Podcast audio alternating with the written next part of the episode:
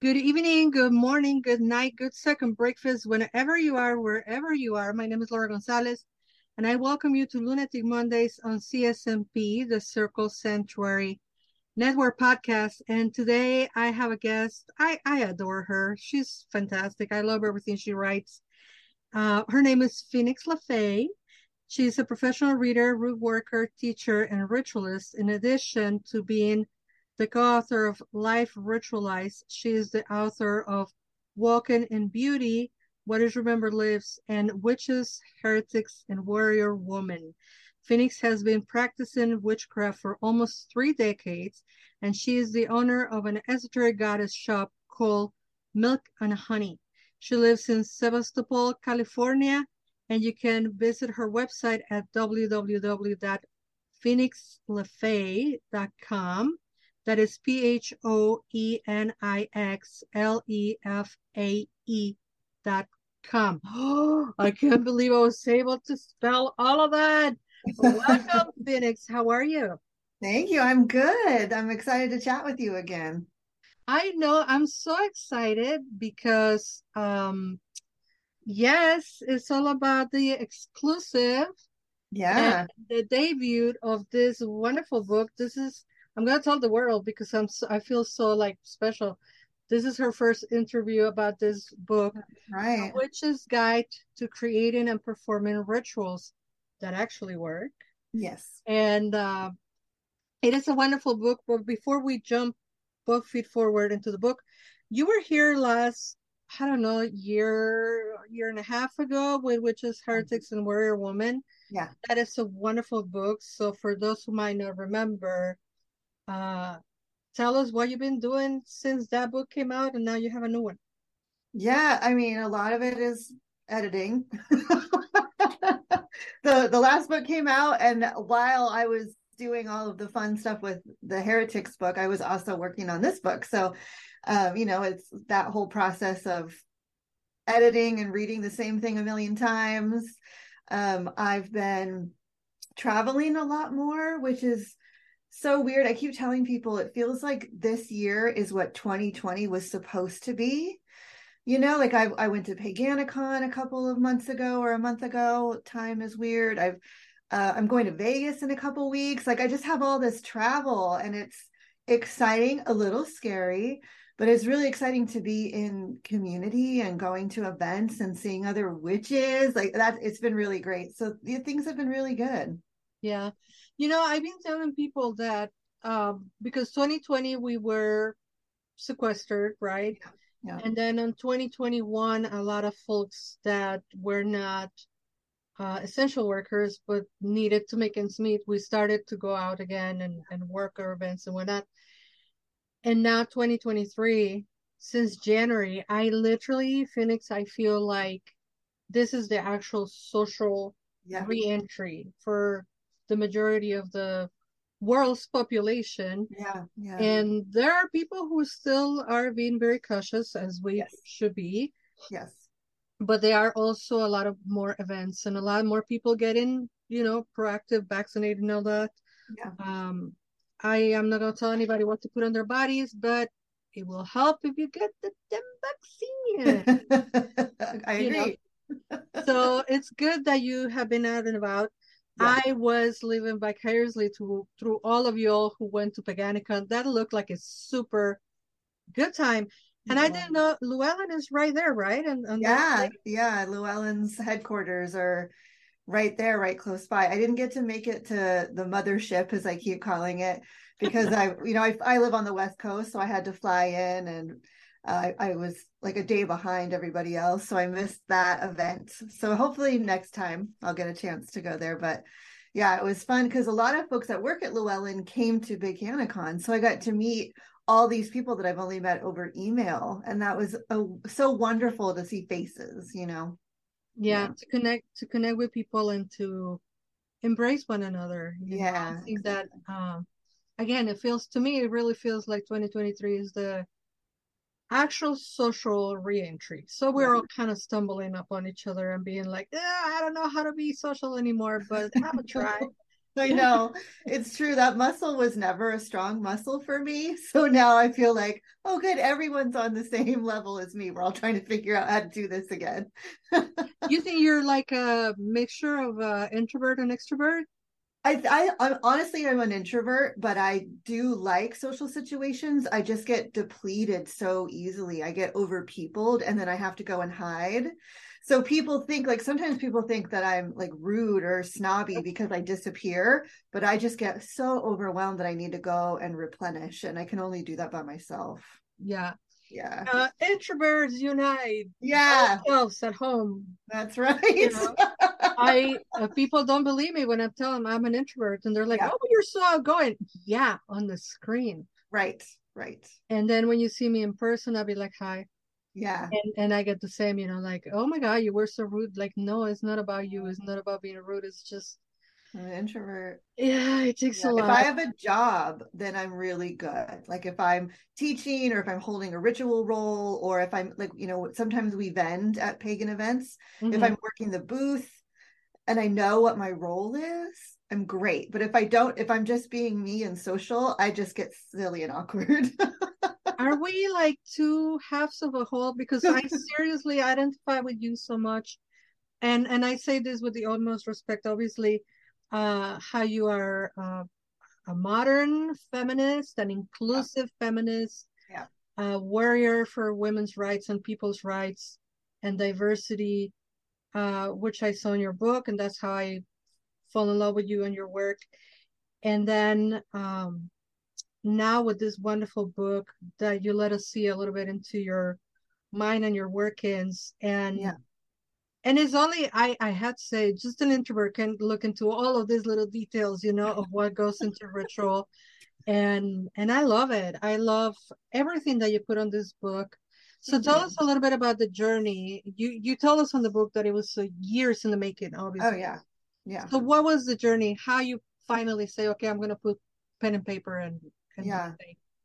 I think, you know, I've written a few books now, and this is the first one where I was like, okay, this is the book that I wish I had had when I was 15.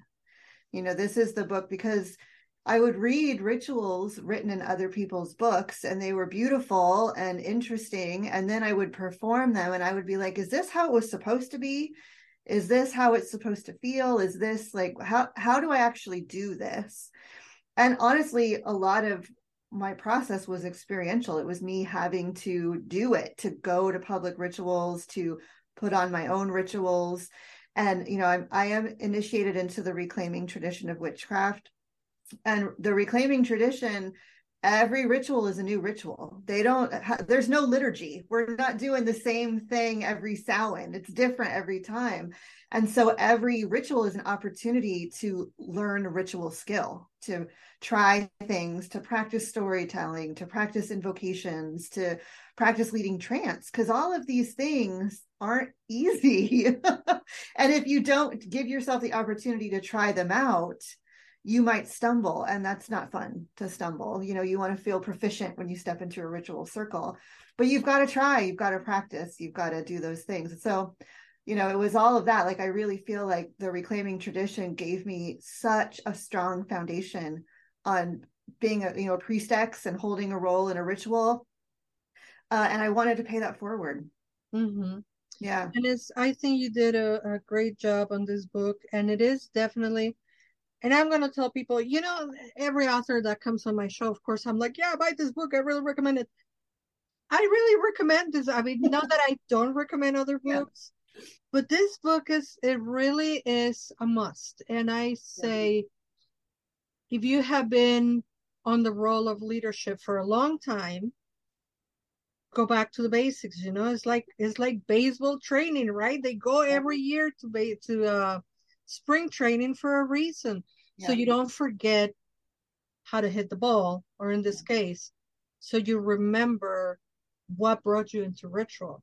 right And if you are very new, I mean, what best way to like get your feet wet than to to read from a seasoned person that has been doing this for 30 years yeah and the step by step by step and how you break it down.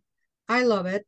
Mhm. So a little bit that I really appreciate is how you broke it down, how you broke the book down on Yeah.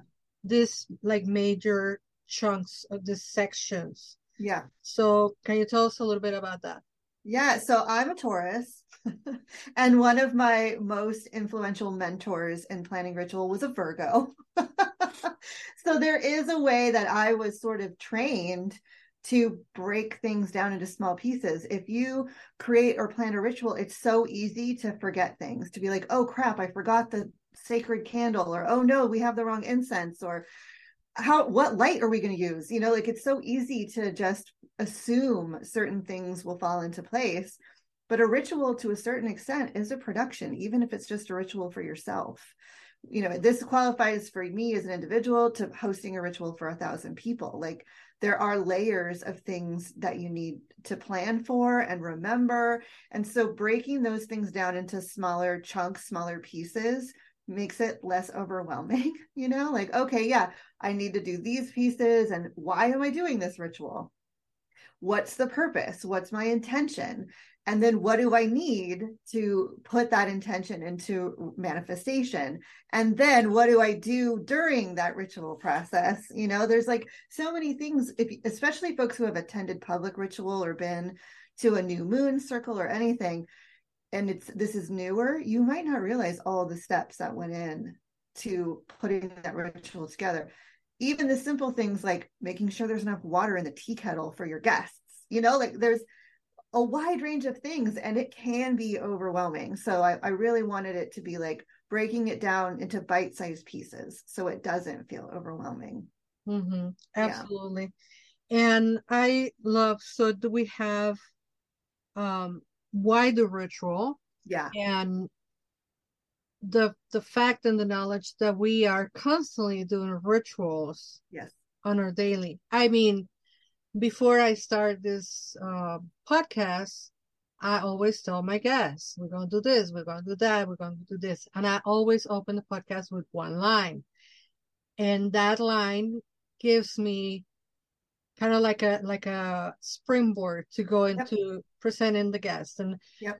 And as simple as, as that people will say well that is a routine well that's what the ritual is that's what it prepares you to get yeah. into into the thing yeah. so then you break it down into breath bone and blood yes tell us a little bit about what those sections are yeah so breath is the beginning steps. It's the the inspiration, the the why. You know, it's w- creating the intention and figuring out oh, it's I need to do a ritual or I want to do a ritual and what is the purpose of that ritual going to be for? And when I say ritual, I I mean like a holiday celebration, a spell, a daily practice, like all of these things. When I say the word ritual, I, I'm encompassing all of those things. So the breath is really the beginning, the the the uh ace of swords in the tarot card you know like it's, it's the newness the what the why. Then the bone is the structure. It's if you think of our skeletons you know it is the structure. It's the thing that holds us upright. So what are all the steps and the pieces that we need in order to perform this ritual? So it's more of the for some of us it's like the the nerdy organizational stuff and for some of us it's the boring organizational stuff. You know i like that part of it. Not everybody does. That's why covens and working in groups is really helpful because there will always be someone that is good at a thing and doesn't want to do another thing. So the bones is you know all of these pieces are important but the bones is really where you figure out how and then the blood is all the other stuff that is hard to explain. It's the flow of the ritual, it's the raising of energy, it's how things move from one piece to another. Uh, it's understanding when things go sideways, how you rein it back in, right? So it's all the really hard things about ritual that you sometimes don't know what to do with when they happen. It, and ultimately, it's the flow, it's how things move. But um, you know, it's also like mistakes and and things going weird and someone interrupting the ritual in the middle of it. And and I share some stories of actual experiences and ritual and and how things went sideways and how either A, I learned from them, or B, I had to deal with them in the moment, not knowing what to do. and maybe that will help other folks when they run into something and they don't know what to do mm-hmm. yeah i love how you talk about the the mistakes and i i can help but think about when i was at a ritual. Yeah. This was a huge ritual for a large large community. And i got called out twice. Oh. once for saying hi to people. Like during ritual right.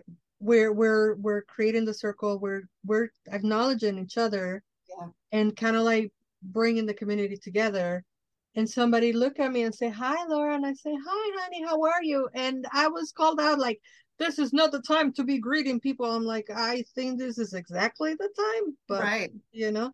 Right. And then when we were walking around going to different stations for meditation and whatnot uh, I was tapped on the shoulder to hurry up because everybody else was already done. And I was like, Oh my gosh. What a way to make me not enjoy your ritual. Absolutely. Yeah. Uh, and and then we learn from those mistakes, right? Because we learn on what to do and we learn on what like this is the person I will never want to be. Yeah. You know, and if you don't have time or if you don't have patience to have everybody on your ritual enjoying every step of it, then don't put that many steps or yeah, make it more don't, simple. Don't go yeah. on on on leadership. You talk a lot about leadership and that responsibility. Yeah. Why is it so important that we differentiate the power over the power with and the power? Yeah. Uh, it's funny that you yeah. mentioned that part because I've been having this conversation with folks a lot lately uh, and it came up at Paganicon, just like chit chatting with people. So it's in like this feels like it's a, a topic for us right now in, in, the community. But it's you know in the early days of the modern pagan movement, especially like in the 80s and the 90s, I think that folks were not as aware of power dynamics, right? And and sure, there were people who wanted to take advantage of that because there always are people who are wanting to take advantage, and that's just people. But I think there was a lot of of just misinformation or a disinformation on what power dynamics actually exist. And now I think especially the young folks in the pagan movement and the witchcraft movement really get it. Like if you're a high priestess and you have students or coveners or whatever, there is a power dynamic, even if you're the same age, even if you're consenting adults, even if you both understand that there's a power dynamic, it there's still a power dynamic. And so being open and honest about power dynamics is one way to stay in your integrity right? To just be like this is the, this is a power dynamic. And i feel you know again because the reclaiming tradition is going to come up a lot because that's you know that's my training ground on all of this but in the reclaiming tradition, no one person is in charge. Everything is co created, and there's no quote unquote high priestess. There's no one person standing there and directing the crowd. There, there might be a team of people that are leading the ritual, but anyone could step into that team and they're just as important and their voice is just as important. And it's very collaborative. And that's like this power with idea that I am no more important than anyone else in the circle and when you look at it that way with the leadership, you also can remember that when you look at the attendees, right? Like if I'm no more important than my other priestesses, then I'm also no more important than the people attending this ritual. We are all equal. And it just sort of takes away some of that hierarchical bullshit, pardon my language, that we can so easily get caught up in. Like, yeah you know it's it feels good to be the one in charge. It feels good to be the boss. It feels good to be the leader and have people look up to you. But there are problems in that uh, that level of power. And the more we can recognize shared power and work in a shared power environment the we all grow right? Like all the boats rise when the water rises you know? Yeah. So yeah. that's that's important to me. I'm i'm smiling here ear to ear. For those that can't see me because this is a podcast.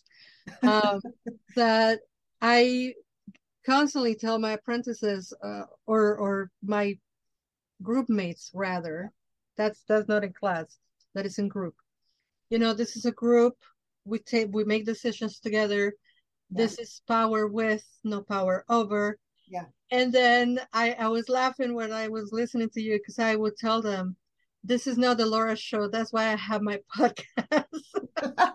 That's when it is the Laura show is on the podcast. Right. But when you're a ritual, you're just one more um cog on the on the engine Yeah. or, or the wheel, you know, rather a cog on the wheel. And it is so important that we recognize consensus and Mhm. power dynamics. Yeah. Um, and some people don't get it that consensus is also key, you know, if you're gonna Yeah. work with say you're gonna work with a deity that not everybody's comfortable with, and then you don't ask for consent, you don't ask for consensus to happen, Right. Right. and then the one person is gonna be incredibly uncomfortable throughout the whole ritual yeah. and it doesn't matter how beautiful, elaborated, or simple or whatever your ritual is, you're gonna have one person that is gonna be the worst ritual of their life Yeah. Because you didn't you didn't ask consensus about which deities you're gonna work with or right. you know. I also love when you talk about power within. Yeah. That Yeah. is that is damn Phoenix. that is poetry. That is poetry because if you don't harness and are aware of the power within, Yeah.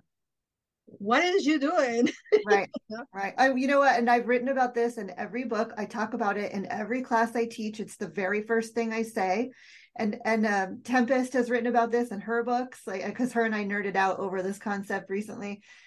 Know thyself right? It was written above the doors the, of the oracle of delphi. It's ancient concept. This is not new age bullshit. This is ancient wisdom we need to understand ourselves and why we act the way that we act and what triggers us and why it triggers us. And we need to be working on strengthening ourselves as magical practitioners. That just makes us better magical practitioners, you know?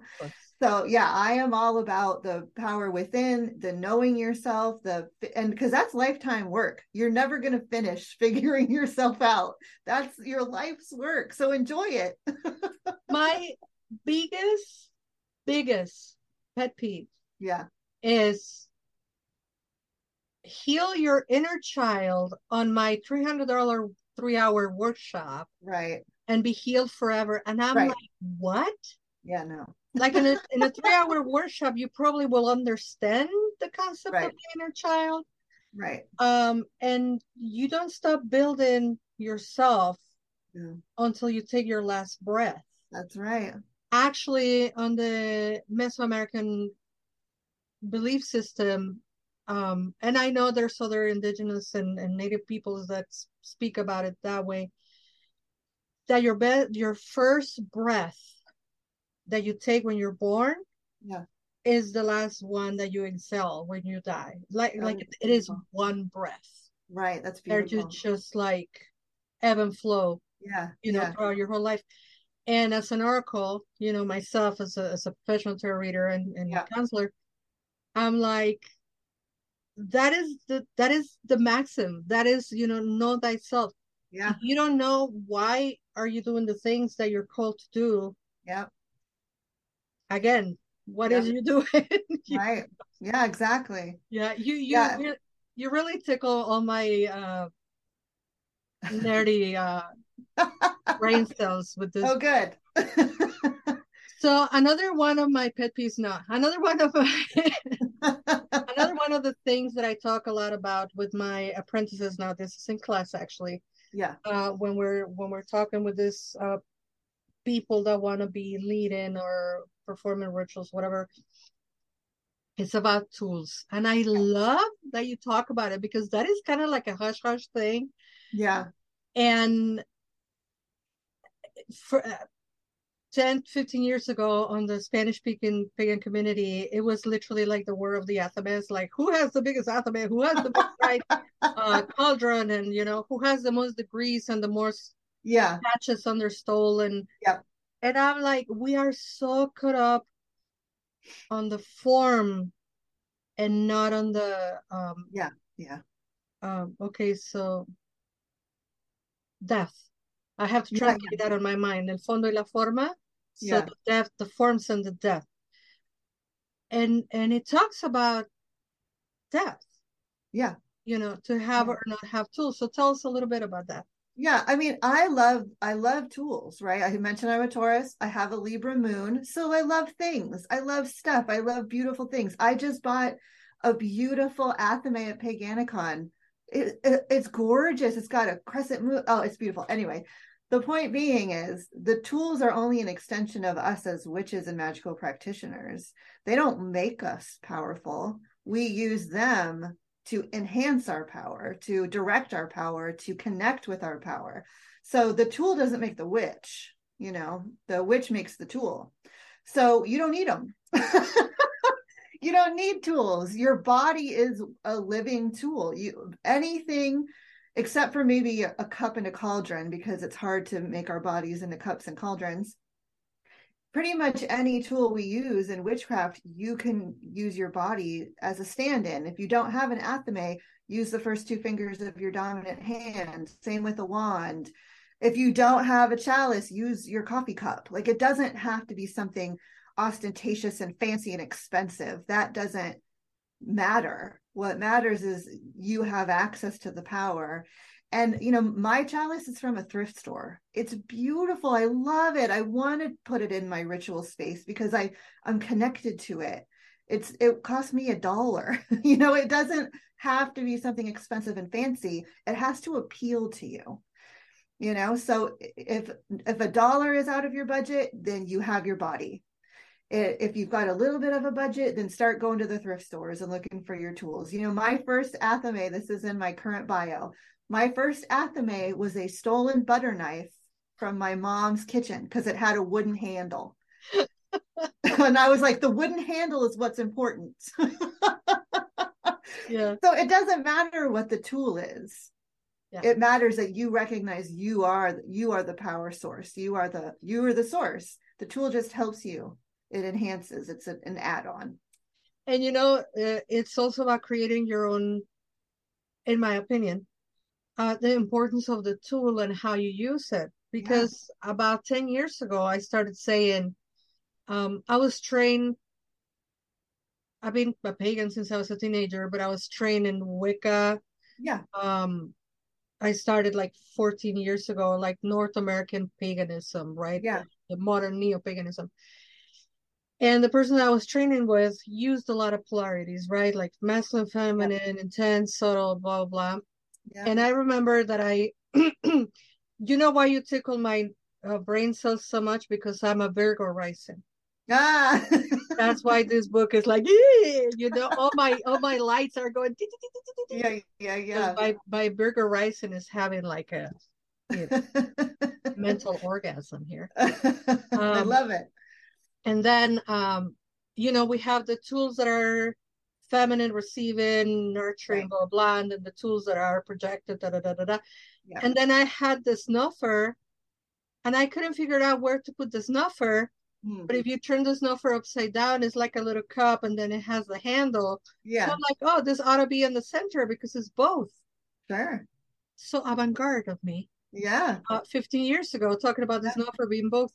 Well, obviously now all my apprentices, you know, they know that the snuffer has to go in the middle because it's both. That's awesome. That is just something I said one time, and Yeah.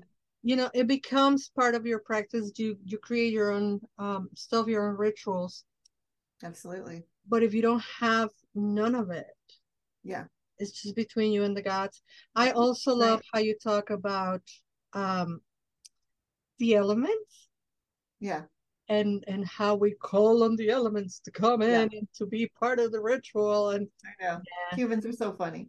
nah it's not Humans are so funny. And I think that goes back to like ceremonial magic and the Golden Dawn and, you know, these fraternal orders that were really impactful in the early days of what modern witchcraft looks like.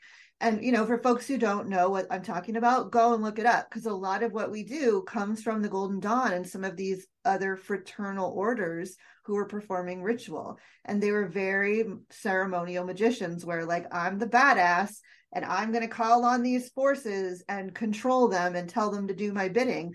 And I feel like modern witches, we're not into telling things to what to do and to do our bidding. We want to be in relationship. We want to be in community. We want to be in Congress. We don't want to be to go back to power. We don't want to have power over. We want to have power with. So I think that that's really changed. And, you know, like demanding the element to enter my ritual space, it's already here, y'all. like it's already here. you know, oh, you made me laugh. Actually, in folk magic, yeah, the the Catholic witchcraft folk magic that is uh, practiced in Mexico and North America, um, there is that you know to right. hold a saint hostage and to uh, make this force yeah. to your Biden and yeah. bidding Biden. What how do you say that? Bidding. Bidding. Yeah. Um.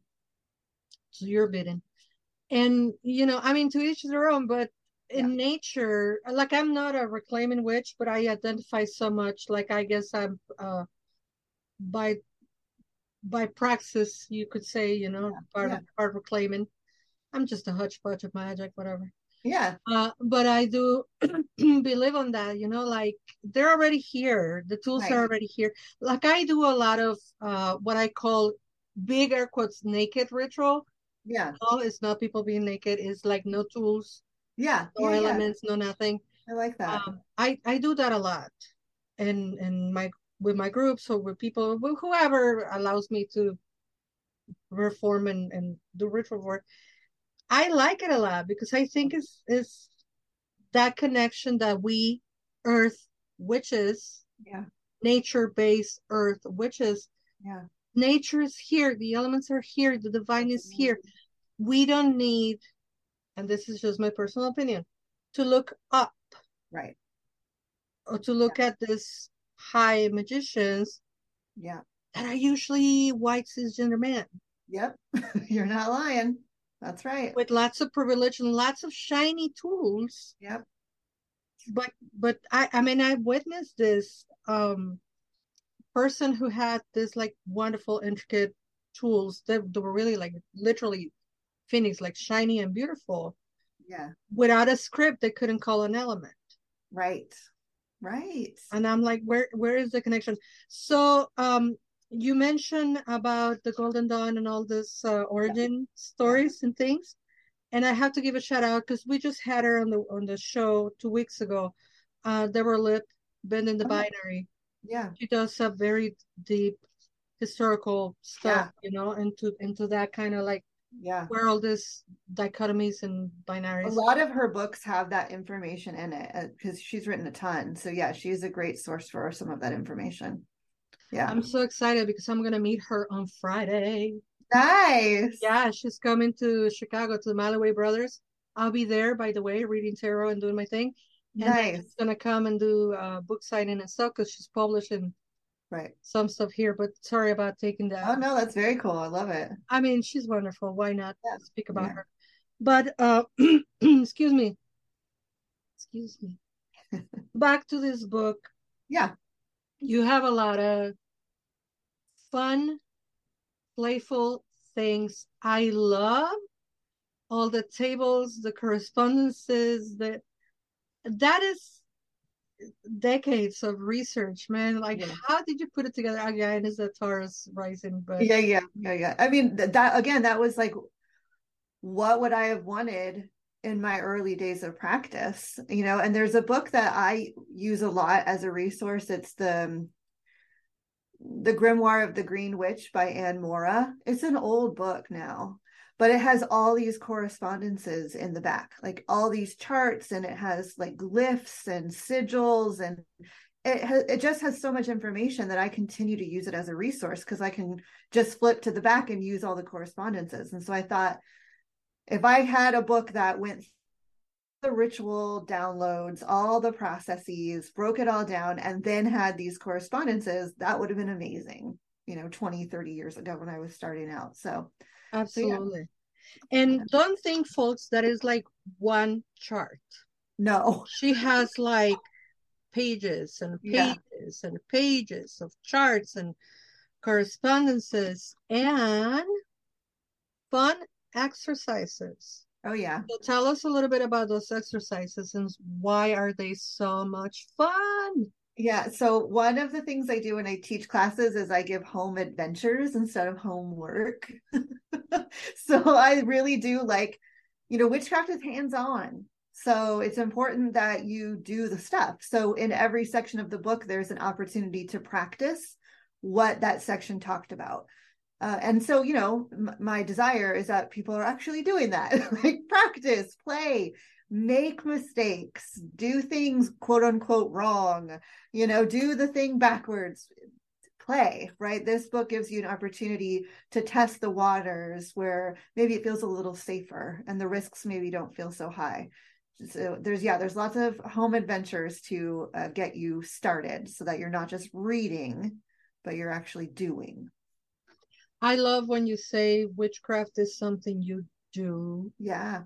Um, it's it's craft it's crafting it's something that you are creating and what best way to create it than to doing these little exercises meditations yeah. etc and i love also that you put their examples for like solitary people solitary yes. witches yes um or priestesses or priestess and um, stuff for groups yeah stuff for small groups stuff for big groups uh what works for big gatherings and what doesn't work for yeah. gatherings. It was my experience uh, a gathering of about. I'm gonna go easy and say there was hundred people. Yeah, where they decided that everybody had to have a little cup of libation. Right. and filling up the libation cups yep. About forever. Right. Yeah. And by the time that we all have our cup, we're like, what are we doing?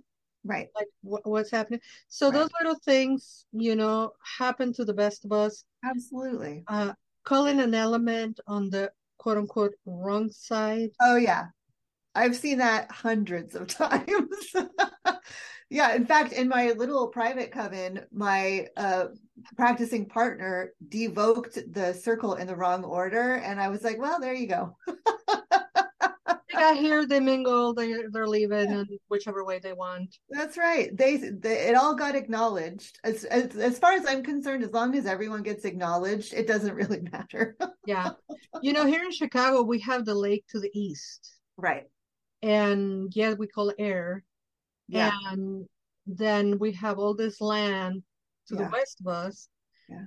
What we call land earth to the north and right when a mix up happens, I'm like, because nature is correcting us because we yeah. don't know what the heck we're doing and and yeah in australia they do it a completely different order and i've talked to a few australian witches instead of just like flipping north and south they flip east and west and some of them don't so it really depends on the circle you're in how the elements are going to be called and you know this process of calling the elements in that order is western european it doesn't necessarily fit we live. I live in California, so it makes sense because the ocean's on the west, the north is land, the south is desert. Like it makes sense where I live. But if it did, doesn't make sense to where you live, then why are we doing it that way? Like I think it's time to kind of radicalize the way we practice and make it more land and locality based. I mean, we are worshiping nature. Yeah. Right. Part of respecting nature will be to call the thing where it is. Right. I agree. You know? I agree. And and again, going back to like my naked rituals, I'm calling uh, water to the west. I mean, water to the east because we have, I mean, this beautiful lake and yeah. part of the Great Lakes and all that is like a little ocean that we have right. here inland. It's just a beautiful. I don't know if you've ever been to Chicago. If you haven't, yeah. Yeah. you need to let me know when you're coming so we can do shenanigans. I will. but uh, we have this beautiful body of water to the to the east so right. you know i i try to do my part as the one little human person that i am yeah and on my so-called naked rituals no we're not naked it's just tool free right um i'm calling the water to the east and right. and nobody has come to get my witchy no. license gonna no witch police are gonna knock on the door. And one of the things I've been doing lately, especially because I do these goddess gatherings where we work with a specific goddess and tell her story and do a ritual, I've been invoking the elements as humans. So like you know feel the breath as you breathe in and out feel the neurons firing in your brain feel the spit in your mouth feel your actual bone right the, there's the elements you know yeah. so i've been i've been playing with that like as a simplified way yeah it is beautiful and i'm very thankful to and i will have to say, i mean is my delight to say his name marty couch who taught mm-hmm. me that you know a meditation of the elements yeah. but within the body and then that goes again hand in hand with our indigenous traditions of yeah. mesoamerica that is also about the elements being in your body because we don't have the concepts of gods and goddesses. Yeah. That is something that was post-colonial. Right. That the colonizers wrote our history with their paradigm. Right. And then everything was gods and goddesses and we're like no they're forces of nature. What are you talking about? Right. But i digress. Again back to this wonderful book you also have a huge bibliography bibliography here. Yeah. Uh, so you leave us with a lot of uh, home home adventures. Uh, home adventures. I love how generous you are. And i love i have to say phoenix yeah. from a very personal point of view mm-hmm. that on your resources for priestesses yeah you have the substance abuse resources yeah the lgbtq resources and the one that is obviously near and dear to my heart the suicide prevention resources. Yeah. yeah. I mean the the phone tree that we don't do the phone tree anymore because we yeah everything is on the cell phone. That's right. But I mean you I love you. No, you have the wits to say, okay, priestesses. Yeah. Here are these resources. Yeah.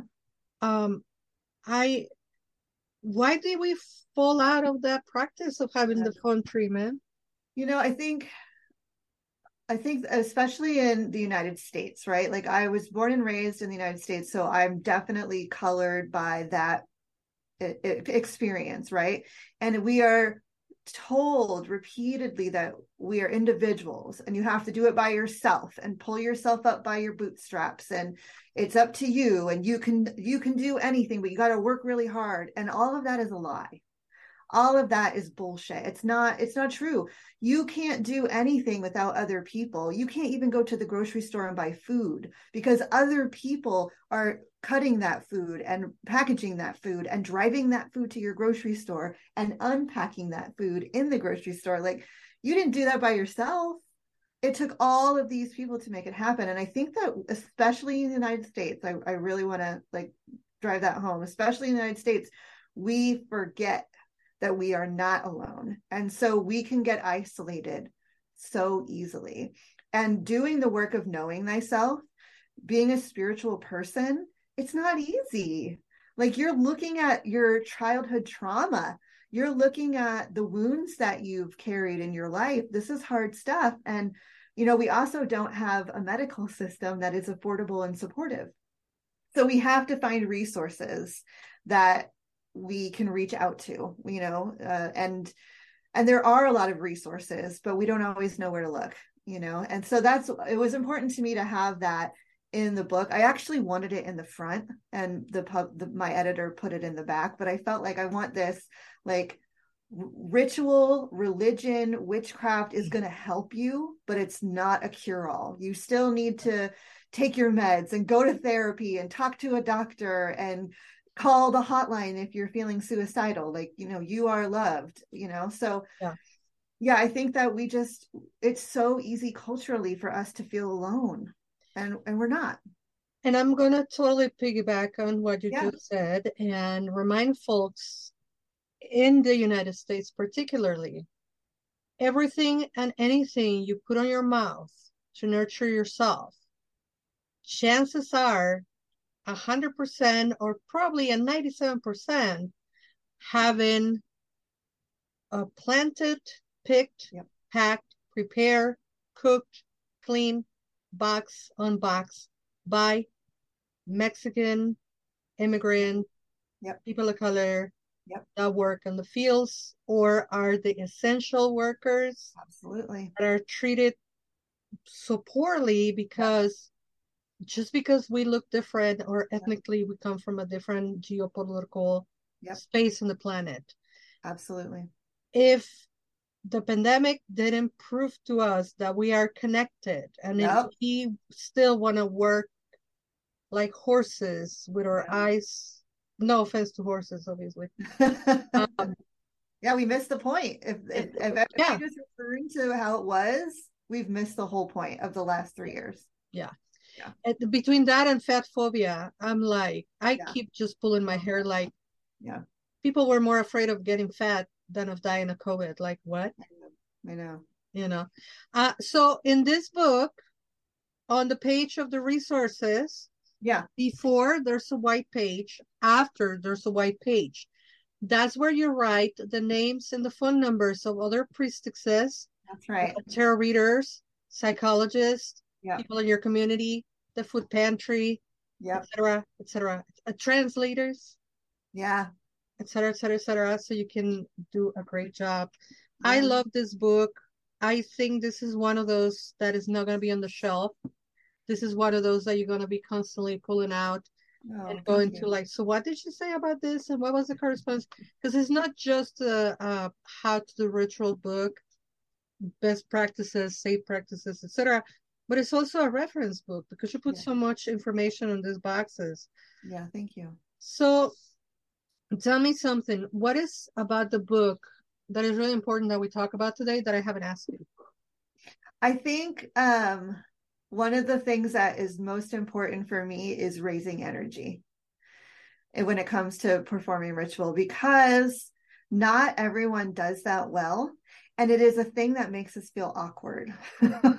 Singing in front of people, dancing in front of people, moving in a space where you're in very close quarters, it can make us feel silly. It can make us feel shy. And I get it. I'm an introvert. Like the very first ritual I ever went to, public ritual, it was a reclaiming ritual here in Sebastopol, California.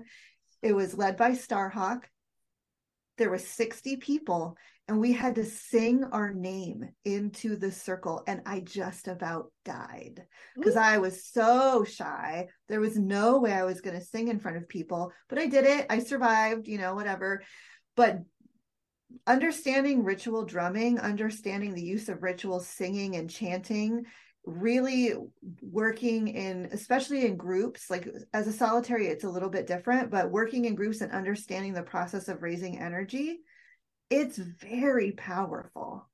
And I think it's a, it's, not something that everybody's good at. And so you might have even gone to public ritual and thought it was amazing and it was great and transformative. And then you go to a public ritual where they're really good at raising energy and it's like orgasmic compared to what you may have been doing before. So I I want to highly encourage people to practice raising energy, even if it makes you feel silly. Like that's an important edge to push. If you feel silly singing in front of people, sing in front of people. Like Starhawk is not a great singer, y'all. and she does it anyway. It doesn't matter. Like it's it's about having your voice be heard, you know? Yeah. I, I am not the greatest at singing, so Yeah. I tell people to chant and then I keep laughing the whole because I cannot sound good. Uh, my mother was a singer. She she Yeah. was she was not a professional singer or famous or anything, but she knew how to sing. So I'm like, no, I'm not because I might be able to carry a tune, but I don't consider myself a ritualist yeah. chanting Yeah. expert. But I do it because you know it's it, Yeah. it's fun, and I think such is our practice that there is a lot of room Yeah. for laughter, Absolutely. For silliness, Yeah. for silliness, Yeah. for um stumble into something and go like, oh, okay, yeah, I guess that was meant to be that way, or you know, Yeah. I, I yeah, the charge that- of the goddess says mirth and reverence, right? We should be silly. It should be fun. We should laugh. Like if, if we're too serious, then why are we practicing witchcraft? It should be fun. yeah. Yeah. I every time I officiate a wedding, I made the same silly joke. Like I, we call that the, the couple is blessed with passion, blah blah blah blah blah. Passion. Did I mention passion? I think. I, mean, if if we don't allow ourselves to laugh, yeah. which is the the highest, love and laughter is the highest way of magic, in my opinion. Totally. You know. So what's next for you, my friend? Where you going? What you doing? What's what's spring and, and summer looking like for you? Yeah, I am I do regular teaching in Sebastopol, right? So I just did my first in-person class since 2020, so that was pretty exciting. But I am still doing things on Zoom for people who aren't local. Um, so if you go to my website, you can find out all that information. I am teaching at California Witch Camp, which is a week-long retreat at the end of June and I'll be at Mystic South in July. So I'm doing a workshop, and then my partner and I are doing a Dionysus revelry. So that'll be fun. Uh, and that's kind of it. I don't have anything beyond July.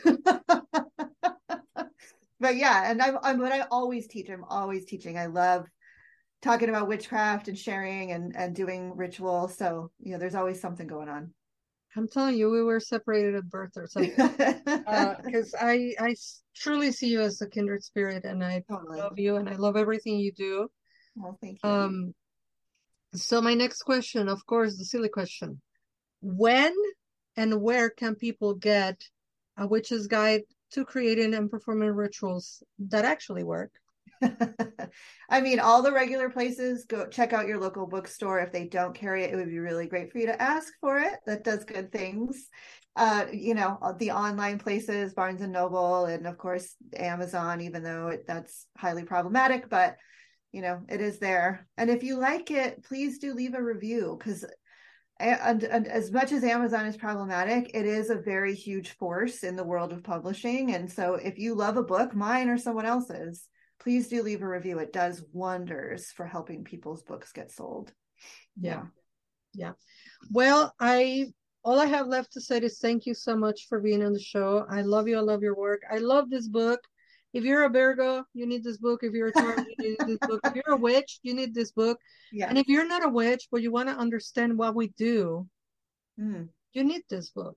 Yeah, absolutely. So, so to understand that your rituals and our rituals your ceremonies and our ceremonies are not that different. It's true. You know, it's it's about connecting with the divine within and around. With that, I leave you the microphone so you can say goodnight to your audience tonight.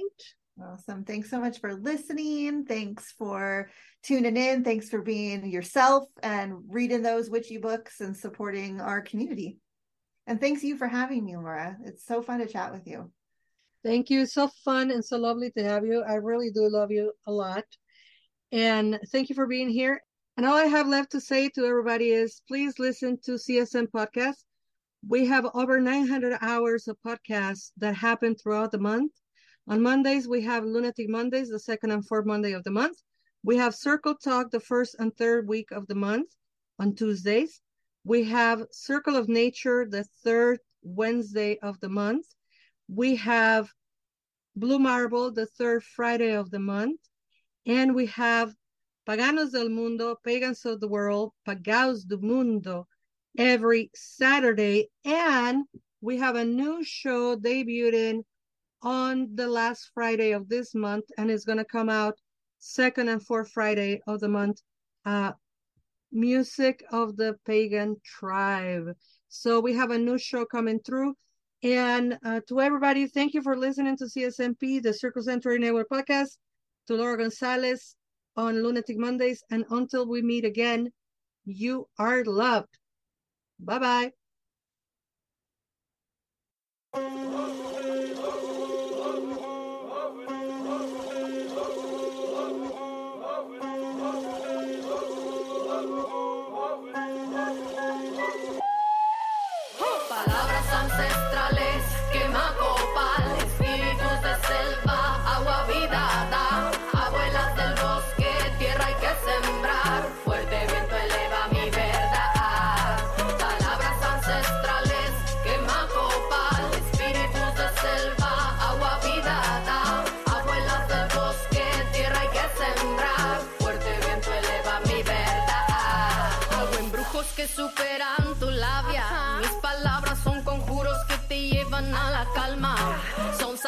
del alma, espejos que rompen el drama. Ser migrante vive molestando sus reglas, ilegales nos llaman como las hierbas. Hay que curaban dolencias, pero volvimos, somos mucha curandera. La diosa madre nos elige y nos da primavera. Somos guerreras, emperatrices de esta tierra que es nuestra y por esta autonomía que reclama toda esta cadencia. Ritual mágico que invoca fuerza.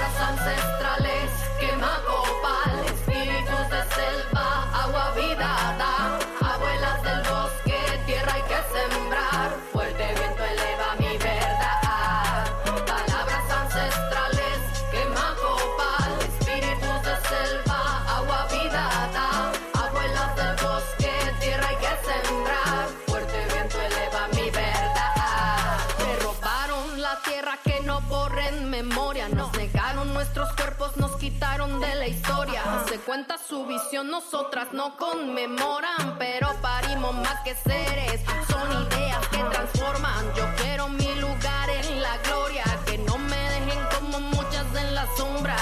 Nacimos para brillar y no para que se esconda. Tomamos la palabra y a quien corresponda le soltamos estas bombas. Explosión que aturde tu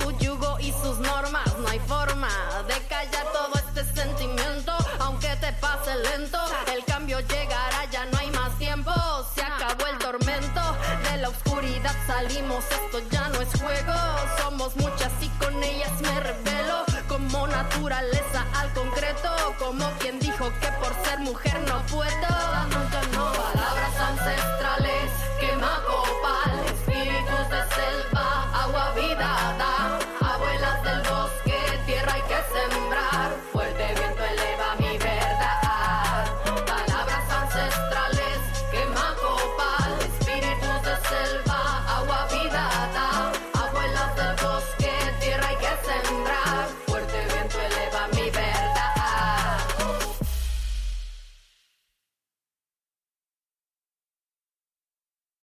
Lucky Land slots, you can get lucky just about anywhere. Dearly beloved, we are gathered here today to. Has anyone seen the bride and groom? Sorry, sorry, we're here. We were getting lucky in the limo and we lost track of time. No, Lucky Land Casino, with cash prizes that add up quicker than a guest registry. In that case, I pronounce you lucky.